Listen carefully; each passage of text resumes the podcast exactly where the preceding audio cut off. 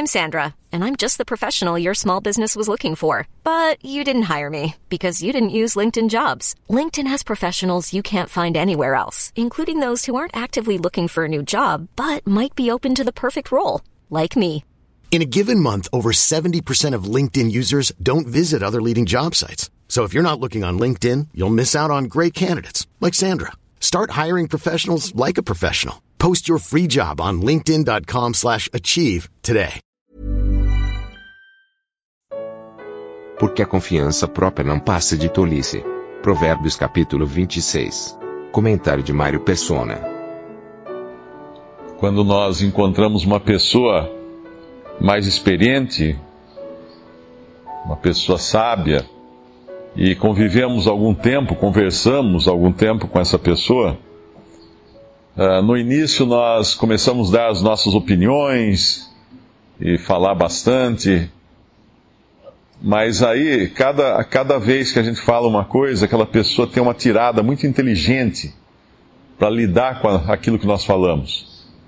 E pouco a pouco nós começamos a aprender que nós vamos ter que ficar quietos perto daquela pessoa, porque ela é muito inteligente, ela é muito sábia, ela é muito sagaz. Ela vai sempre pegar assim um ponto do que nós dissemos, vai apontar algum problema no que nós dissemos, vai de certa forma nos humilhar pela nossa falta de, de entendimento no assunto ou da falta de sabedoria. E assim é o nosso relacionamento com Deus. Quando nós nos convertemos, nós nos achamos, aprendemos lá meia dúzia de versículos, e nos achamos tão sábios, tão, tão bem equipados para esta vida. E aí Deus vai tratando conosco e vai nos, nos ensinando e nos ensinando, e, e, chega um momento em que nós começamos a aprender que, que Deus é o mais sábio sempre, que não há como discutir com Deus não há como contender com Deus. E a última coisa que em nós vai, uh, Deus vai tratar, quer dizer, Ele trata sempre né, com isso, mas a última coisa que vai morrer em nós é o orgulho. Então, quando a gente vê uma passagem como essa, do, do versículo 1 ao versículo 11, nós poderíamos até assim ser aquele apressado em entrar logo, concordar com tudo isso, falar assim: é realmente, o tolo, olha só, o tolo é o louco, o tolo é isso, o tolo é aquilo, e nos alegrarmos por não sermos tolos. né? Ah, mas aí a gente chega no versículo 12 e desmorona todo nosso, ah, toda a nossa confiança própria, todos os nossos argumentos, toda a nossa eh, credibilidade em nós mesmos. E é o versículo 12 que fala: Tens visto a um homem que é sábio aos seus próprios olhos? Maior esperança há no tolo do que nele. Pronto. Se eu vim até aqui, até o versículo 11, ali lado a lado com a opinião de Deus na Sua palavra, né? E claro, deve ser assim. Mas se isso for motivado por qualquer sentimento de justiça própria, de sabedoria própria, de eu ser mais esperto que os outros, mais, mais sábio que os outros, no versículo 12 Deus me coloca no meu devido lugar. E é sempre assim, Deus sempre nos coloca em nosso devido lugar.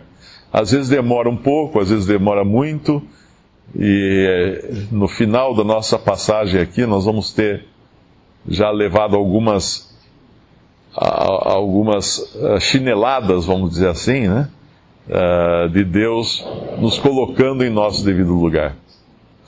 Porque no momento em que nós julgamos com rapidez, de imediato, sem pensar, sem sem buscar em Deus sabedoria, nós podemos estar agindo contra nós mesmos. Uma passagem que sempre me vem à mente é aquela de Davi, quando o profeta, acho que é Natan, conta ele a história de uma ovelhinha, do pobre homem com a sua ovelha, e ele logo tem a sentença, ele logo dá o, o, o a, solução para o caso. E aí Natan vira para Davi e fala: Tu és o homem. E como, como vem nessa passagem aqui, 11 versículos, e eu posso estar me gloriando, e ele, Deus fala assim: Tu és o tolo, no versículo 12. Como, como sempre acontece, né, quando a gente se acha alguma coisa nessa vida. O Senhor Jesus desceu sete passos em Filipenses 2, versículo 6, sendo em forma de Deus, não teve por usurpação ser igual a Deus, mas aniquilou-se a si mesmo, tomando forma de servo, fazendo-se semelhante aos homens, e achado na forma de homem, humilhou-se a si mesmo, sendo obediente até a morte e morte de cruz. Quando nós batemos com um versículo como esse aqui, tens visto um homem que é sábio aos seus próprios olhos, maior esperança no tolo do que nele, e aí temos esse sentimento de que nós precisamos nos policiar para não nos acharmos sábios a nós mesmos. Aí a gente pensa, o quanto o Senhor Jesus desceu. Porque nele habita toda a sabedoria. Ele podia andar nesse mundo e, e, de nariz empinado, de nariz erguido, olhando para os pobres pecadores e chamando todos de tolos, de, de loucos, e, e, não querendo nada com o homem, porque afinal de onde ele veio, do, da mais elevada glória, aquele que tem, que tem nas suas mãos o universo, aquele que, que conhece todas as coisas, se Salomão era conhecedor de tantos provérbios que ele escreveu e de toda a ciência, quanto mais aquele que é maior do que Salomão, Cristo. E, no entanto, nós o vemos nos evangelhos, e os evangelhos são uma leitura que o, crente devia ter sempre na, na sua frente. Nos evangelhos nós vemos aquele homem humilde, aquele homem recebendo os pecadores, aquele homem tendo uma paciência Imagina ele tratando comigo, ele tratando com cada um aqui. Que paciência que ele tem que ter. Porque nós não somos flor que, que se cheire, nós realmente somos orgulhosos, somos sábios nos nossos olhos. Olhamos para o nosso semelhante com o nariz empinado, olhamos com soberba, achando que ele é menos que nós. Né? Isso é, é, isso é, é uma característica, é, um, é, um, é, um, é uma marca da carne. E nós carregamos essa carne sempre. Mas que bendito é esse, esse homem quando ele desceu aqui, que ele não se exaltava de maneira nenhuma. Embora ele pudesse ser o único que poderia falar assim: Eu sou absolutamente sábio. E, no entanto, ele se fez servo. Um versículo é aquele que eu citei da história de Davi e do profeta Natan, que eu procuro sempre trazer na memória, e um outro que está anotado ao lado dele na, na, na mente, é aquele que Paulo fala aos Coríntios, eu acho que é em 2 Coríntios, que ele fala assim: O que tens que não tenhas recebido? E se eu recebesse, por que te glorias?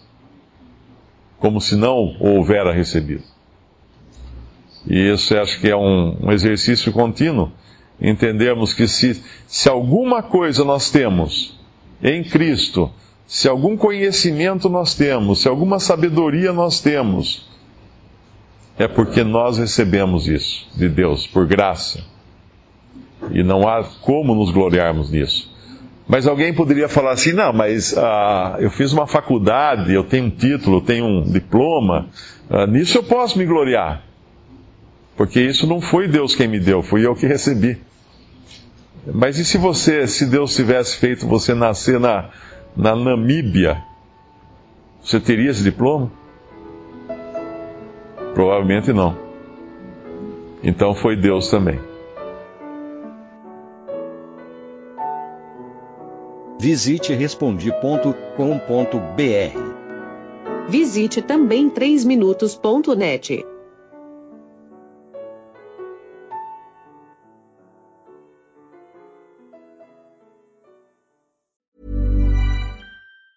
Ever catch yourself eating the same flavorless dinner three days in a row? Dreaming of something better? Well, HelloFresh is your guilt-free dream come true, baby. It's me, Kiki Palmer. Let's wake up those taste buds with hot, juicy pecan-crusted chicken or garlic butter shrimp scampi. Mm. Hello Fresh. Stop dreaming of all the delicious possibilities and dig in at HelloFresh.com. Let's get this dinner party started.